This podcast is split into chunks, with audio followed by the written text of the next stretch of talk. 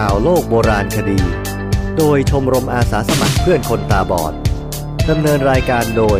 วิษณุเอื้อชูเกียรติ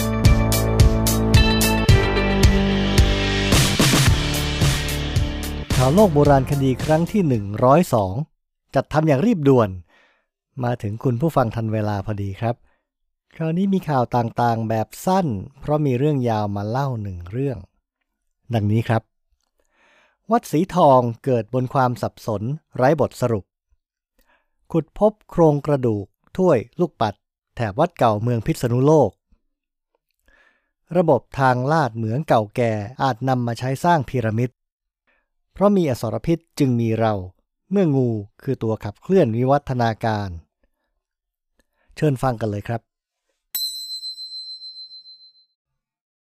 วัดสีทองเกิดบนความสับสนไร้บทสรุป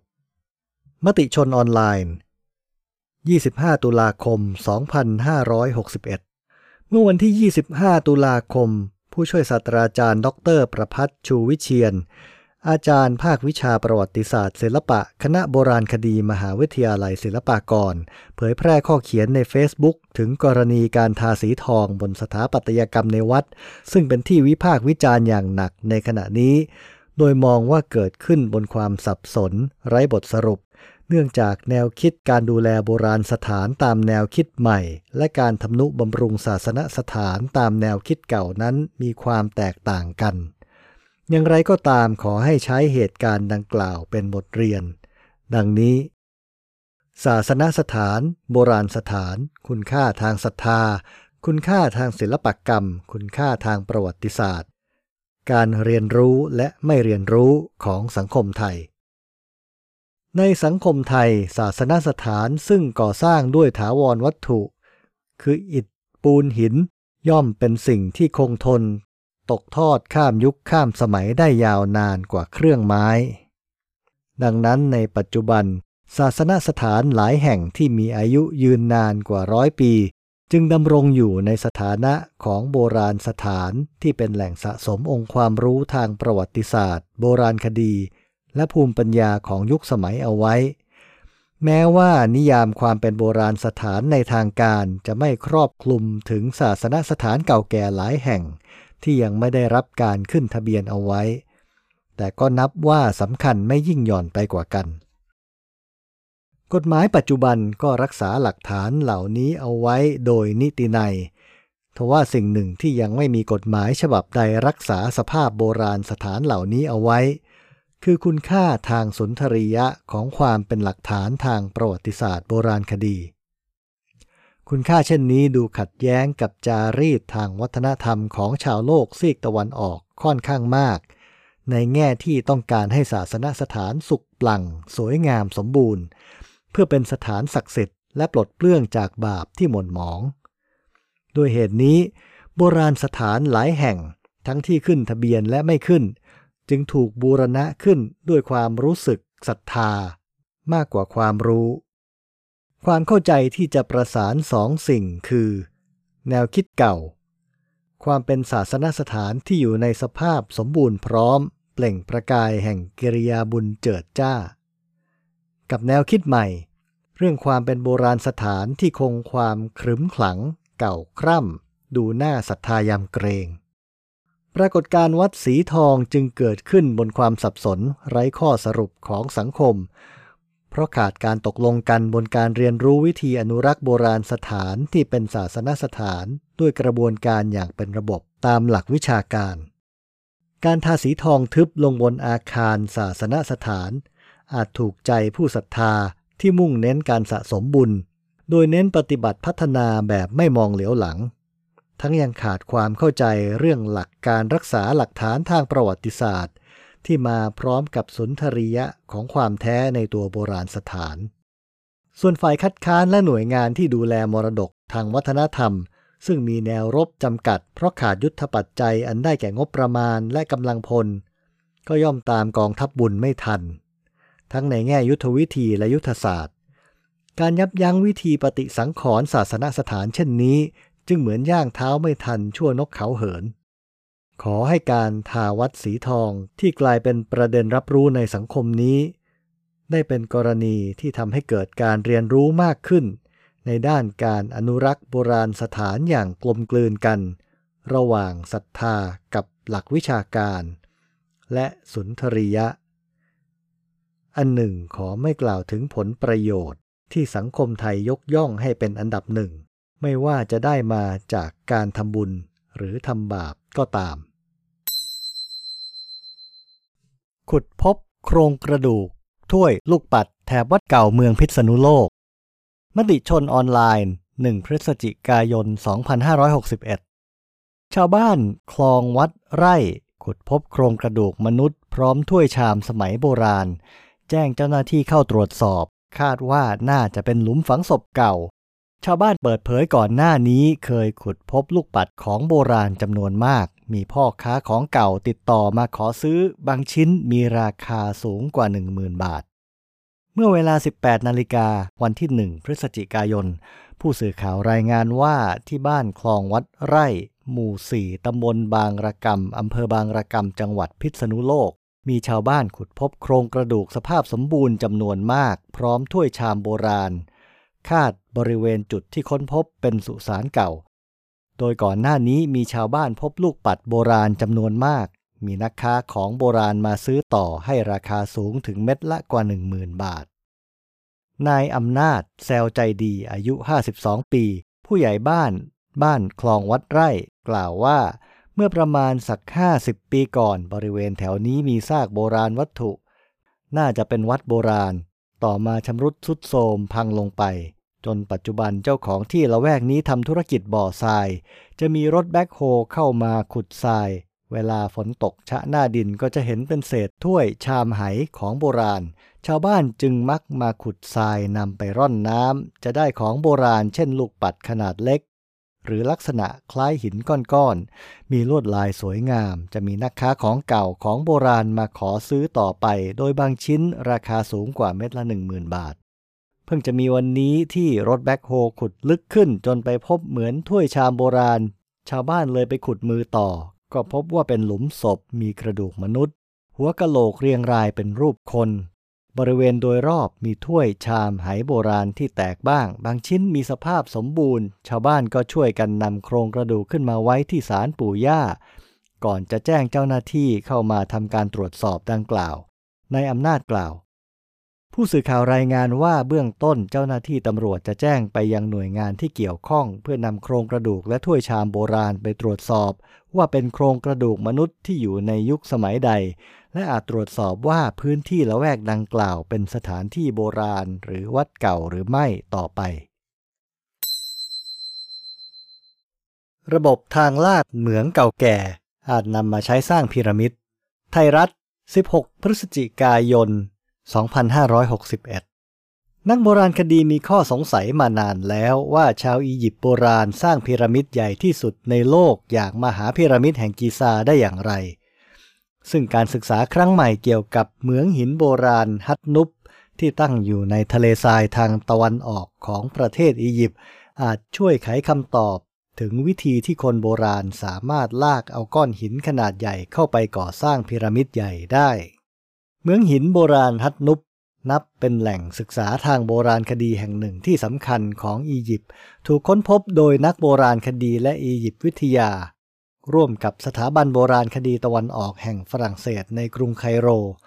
ซึ่งล่าสุดนักวิชาการจากมหาวิทยาลัยลิเวอร์พูลในอังกฤษที่ศึกษาเกี่ยวกับเมืองหินแห่งนี้ เผยระบบที่ใช้ในการขุดก้อนหินใหญ่ออกมาเมื่อ 4,500 ปีที่แล้ว จึงอาจเป็นไปได้ว่า ชาวอียิปต์สร้างมหาพีระมิดแห่งกีซา หรืออีกชื่อหนึ่งคือพีระมิดคูฟู ที่เป็นสุสานฝังพระศพของฟาโรห์คูฟู ด้วยกลไกจากระบบขนส่งหินดังกล่าว นักวิชาการอธิบายว่า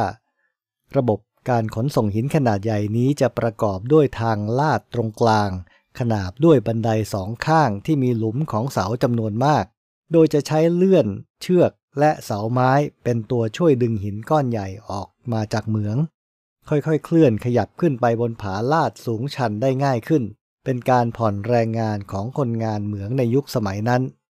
นักวิชาการเผยว่าระบบชนิดนี้ไม่เคยถูกค้นพบที่ไหนมาก่อน ซึ่งการศึกษาบรรดาร่องรอยเครื่องมือและจารึกโบราณที่พบ ได้ทำให้เข้าใจถึงระบบการขนส่ง การทำงานของแรงงานเหมือง การสกัดหิน ที่ย้อนกลับไปอย่างน้อยที่สุดในรัชสมัยของฟาโรห์คูฟู เพราะมีอสรพิษจึงมีเรา เมื่องูคือตัวขับเคลื่อนวิวัฒนาการ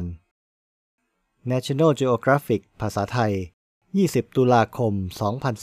2018 พระเจ้าตรัสจริง ๆ หรือว่าเจ้าต้องไม่กินผลไม้จากต้นใด ๆ ในสวนนี้ งูร้องถามเอวา พวกเรากินผลของทุกต้นในสวนได้ แต่พระเจ้าตรัสจริง ๆ ว่า เจ้าต้องไม่กินผลของต้นไม้ที่อยู่กลางสวน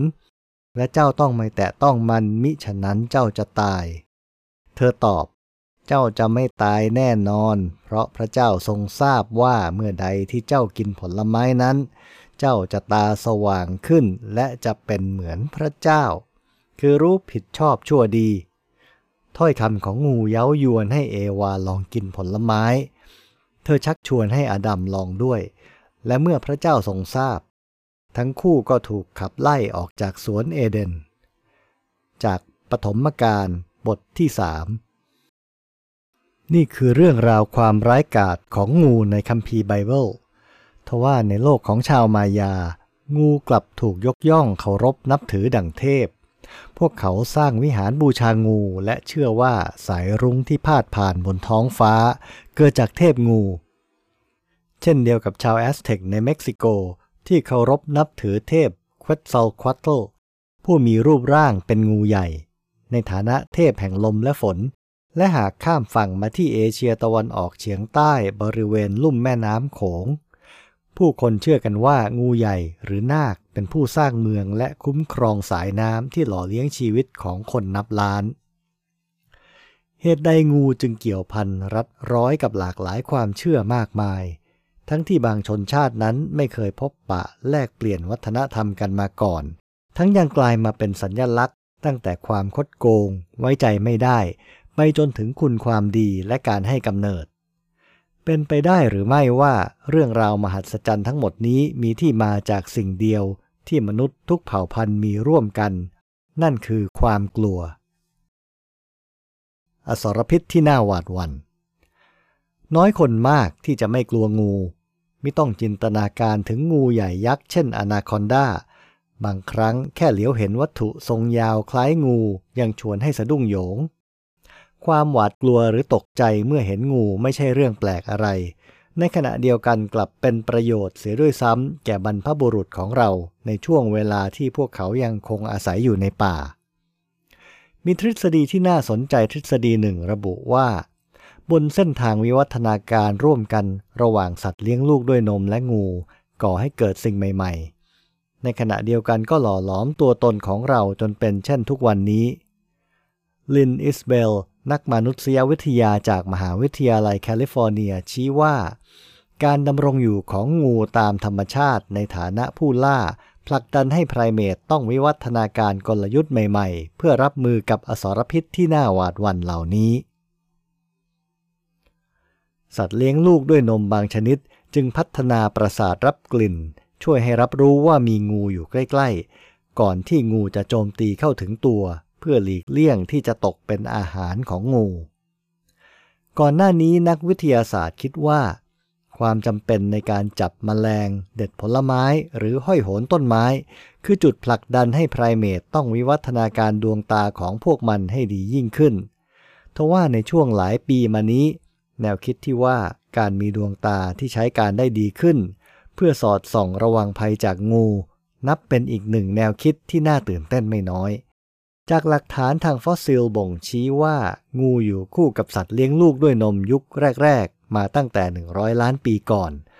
ฉะนั้นการมีดวงตาที่สามารถมองเห็นสีสัน ความลึกและภาพสามมิติ จึงเป็นอาวุธสำคัญที่ช่วยให้ไพรเมตสามารถเอาตัวรอดจากงูที่กำลังพรางตัวอยู่อย่างแนบเนียนได้ ซึ่งในทางกลับกัน เมื่อไพรเมตวิวัฒนาการให้เห็นผู้ล่าก่อนตกเป็นเหยื่อ ด้านงูเองก็วิวัฒนาการกลยุทธ์ใหม่เช่นกัน นั่นคือพิษ ซึ่งถือกำเนิดขึ้นเมื่อราวๆ 60 ล้านปีก่อน และถือเป็นชัยชนะสำคัญที่ทำให้งูยังคงน่ากลัวมาจนทุกวันนี้ มากไปกว่านั้น การมีอยู่ของงูยังช่วยพัฒนาระบบประสาทและสมองของเรา นักประสาทวิทยาจากมหาวิทยาลัยโทยามะในญี่ปุ่น ร่วมกับมหาวิทยาลัยบราซิเลียในบราซิล วิจัยกลุ่มเซลล์ประสาทพูวีนาที่ตั้งอยู่บริเวณสมองส่วนทาลามัส ว่าอาจมีส่วนเกี่ยวข้องกับงู เนื่องจากในไพรเมตมักมีกลุ่มเซลล์ประสาทนี้มากกว่าสัตว์เลี้ยงลูกด้วยนมอื่นๆ ในการทดสอบพวกเขาติดขั้วไฟฟ้าบริเวณประสาทดังกล่าวให้กับลิงแมคแคกเลี้ยงที่ไม่เคยพบเจอกับสัตว์เลื้อยคลานมาก่อน เพื่อดูว่าหากฉายภาพของงูให้ชม การทำงานของสมองลิงจะเป็นเช่นไร ผลการทดลองพบว่า เมื่อเปรียบเทียบกับภาพอื่นๆ ภาพงูกระตุ้นการทำงานของเซลล์ประสาทได้ดีและรวดเร็วกว่า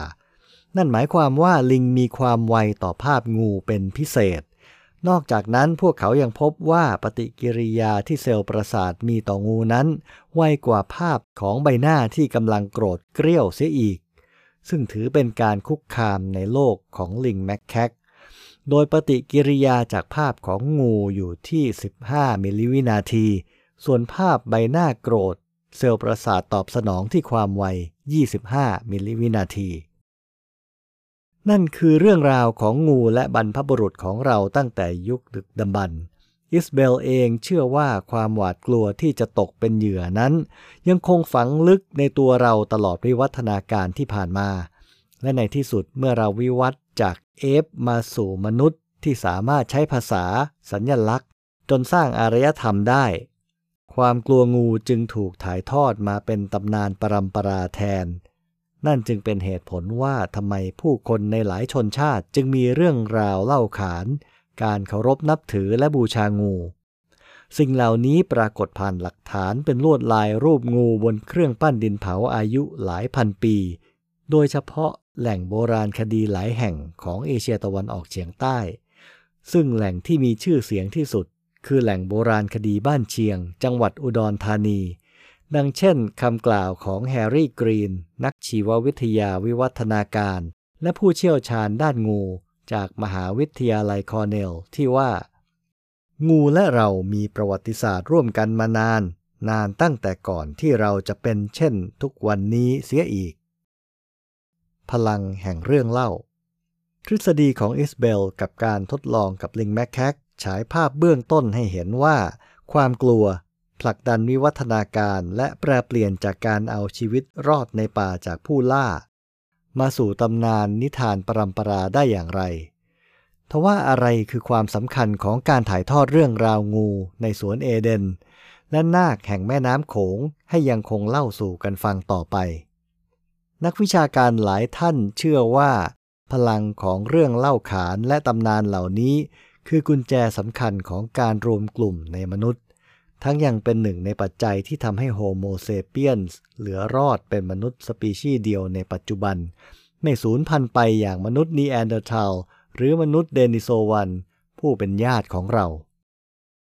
ในหนังสือเซเปียนส์ที่บอกเล่าประวัติศาสตร์ กว่าจะมาเป็นมนุษย์ดังเช่นทุกวันนี้ โดยยูวัลโนอาห์ แฮรารีนักปรัชญาและนักประวัติศาสตร์ชาวอิสราเอล ให้นิยามของตำนาน นิทาน เรื่องเล่าเหล่านี้ ว่ามีส่วนสำคัญในการปฏิวัติกระบวนการรับรู้และความคิดของมนุษย์โฮโมเซเปียนส์เมื่อ 70,000 ถึง 30,000 ปีก่อน สิ่งนี้เชื่อมโยงกับการถือกำเนิดภาษาของเรา เมื่อความยืดหยุ่นของภาษา เอื้อให้มนุษย์สามารถสื่อสารข้อมูลและสัญญลักษณ์ต่างๆ ได้ ทั้งที่มีบนโลกหรือไม่มีอยู่จริงได้และพวกเราไม่ได้มีความสามารถแค่ในการสร้างเรื่อง แต่ยังเชื่อเรื่องที่เราสร้างอย่างสุดหัวใจอีกด้วย แฮร์รี่มองว่าตำนานการสร้างโลกหรือเทพนิยายที่เล่าขานความกล้าหาญของวีรบุรุษ ถักทอผู้คนเข้าด้วยกัน และก่อให้เกิดความร่วมมือในแบบมหาศาล เปรียบเทียบกับฝูงลิงชิมแปนซีที่มีสมาชิกไม่เกิน 50 ตัวจ่าฝูงและสมาชิกในฝูงจะต้องทำกิจกรรมร่วมกัน ตั้งแต่การแบ่งปันอาหาร เกาหลัง สวมกอด เพื่อสร้างความสามัคคีให้แก่กลุ่ม ข้อจำกัดนี้ทำให้พวกมันไม่สามารถขยายจำนวนสมาชิกไปมากกว่านี้ได้ ในขณะที่ชนเผ่าหรือชาวเมืองสามารถมีสมาชิกหลายร้อยไปจนถึงหลักพันได้ โดยอาศัยตำนานความเชื่อในจินตนาการเป็นตัวประสานเชื่อมโยง พลังของจินตนาการเหล่านี้ คือปัจจัยสำคัญที่ทำให้คนแปลกหน้าสามารถร่วมมือกันทำสิ่งที่ยิ่งใหญ่ได้ ภายใต้ความเชื่อที่พวกเขามีร่วมกัน และในที่สุดก็พัฒนาไปเป็นศาสนาและชาติในเวลาต่อมา อย่างไรก็ตาม ในปัจจุบันเรายังคงไม่ทราบชัดเจนถึงสาเหตุการสูญพันธุ์ของมนุษย์สปีชีส์อื่น ๆ ฉะนั้นพลังในการจินตนาการจึงเป็นเพียงแค่ปัจจัยหนึ่งในอีกหลาย ๆ ปัจจัย ที่เอื้อให้มนุษย์สามารถก่อร่างสร้างอารยธรรมมาจนเช่นทุกวันนี้ได้นีแอนเดอร์ทัลอาจนับถืองูเป็นเทพเจ้า และเดนิโซวันอาจเชื่อว่าพวกเขาถือกำเนิดมาจากงู ประเด็นนี้มีความเป็นไปได้จากหลักฐานภาพเขียนฝาผนังถ้ำรูปสัตว์ อายุเก่าแก่หลายหมื่นปีในช่วงเวลาก่อนที่มนุษย์โฮโมเซเปียนส์จะเดินทางเข้าไปตั้งถิ่นฐานอย่างพื้นที่นั้นๆ มองงูมุมใหม่ บนโลกใบนี้มีงูราว 3,400 ชนิด แต่มีงูพิษเพียง 600 ชนิดเท่านั้น หรือคิดเป็น 17เปอร์เซนต์ทว่าโดยความกลัวหรือสัญชาตญาณทำให้หลายครั้งไม่ว่าจะพบเจองูพิษหรือไม่มีพิษก็ตาม ผู้คนมักตีพวกมันให้ตายก่อนพิจารณาเสียด้วยซ้ำเพื่อป้องกันตนเอง แต่ในความเป็นจริงแล้วสัตว์เลื้อยคลานแทบทุกชนิด จะไม่ทำร้ายมนุษย์ก่อน ในกรณีที่ไม่ได้ไปเหยียบหรือบุกรุกรังมันเข้า ดังนั้นวิธีที่ดีเมื่อต้องเผชิญหน้ากับงู คือการอยู่นิ่งๆ และค่อยๆ ถอยหนีออกมาอย่างช้าๆ ปกติแล้วพิษของงูมีปริมาณจำกัด และมีไว้เพื่อล่าเหยื่อ ดังนั้นในตามธรรมชาติ งูจะไม่เสียน้ำพิษไปกับมนุษย์ที่ตัวใหญ่เกินกว่าที่มันจะกินได้ เมื่อเห็นว่ามนุษย์ไม่มีท่าทีคุกคาม ในที่สุดแล้วงูจะเป็นฝ่ายเลื้อยหนีไปเอง หรือหากพบเจองูเลื้อยเข้ามาในบ้าน ควรปล่อยงูไว้เช่นนั้น และติดต่อเจ้าหน้าที่กู้ภัย หรือหน่วยงานที่มีความเชี่ยวชาญ เช่น สายด่วนงูเข้าบ้าน ให้มาจับไป งูคือผู้ควบคุมประชากรสัตว์ในระบบนิเวศ และเป็นสมดุลทางธรรมชาติ หากปราศจากงูแล้วสัตว์บางชนิด เช่น สัตว์ฟันแทะ หรือสัตว์ครึ่งบกครึ่งน้ำอาจเพิ่มปริมาณขึ้นมากจนธรรมชาติเสียสมดุลได้ เมื่อมองในมุมนี้จะพบว่าการดำรงอยู่ของสัตว์ทุกชนิดมีคุณค่าในตัวมันเองทว่าเรื่องเล่าและความกลัวฝังหัวยากที่จะลบเลือน และส่งผลให้ทุกวันนี้ยังคงมีงูถูกตีตายโดยไม่จำเป็น แต้มต่อที่เรามีโดยเฉพาะอย่างยิ่งบนเส้นทางวิวัฒนาการ ที่กว่าจะมาเป็นมนุษย์ในทุกวันนี้ งูควรได้รับคำขอบคุณมากกว่าที่จะถูกทำร้าย เพราะหากวันหนึ่งที่งูถูกล้างผลาญไปจนหมด และเหลือแค่เรา วันนั้นตำนานเล่าขานเรื่องราวของงู ก็จะหมดความหมายไปด้วยเช่นกัน มาถึงคราวนี้ ผมก็ยังหาที่ลงข้อมูลในเว็บไม่ได้สักทีครับ แต่ก็พอคิดออกเป็นแนวทางแล้วแหละ ขอให้ว่างกว่านี้สักหน่อยจะเริ่มจัดการกับข้อมูลสักทีแล้วล่ะครับ รายการข่าวโลกโบราณคดี รวมข่าวใหม่ของเรื่องเก่า โดยชมรมอาสาสมัครเพื่อนคนตาบอด ค้นคว้าและจัดทำโดยวิษณุเอื้อชูเกียรติ เผยแพร่ครั้งแรกในวิทยุคนตาบอด แล้วจะถูกนำขึ้นเว็บ soundcloud.com ทำเป็นพอดแคสต์ใช้แอปฟังพอดแคสต์ทั่วไปรับฟังได้เลยครับ ในครั้งนี้เป็นข่าวโลกโบราณคดีครั้งที่ 102 ซึ่งขอจบเพียงเท่านี้ครับ พบกันใหม่คราวหน้า สวัสดีครับ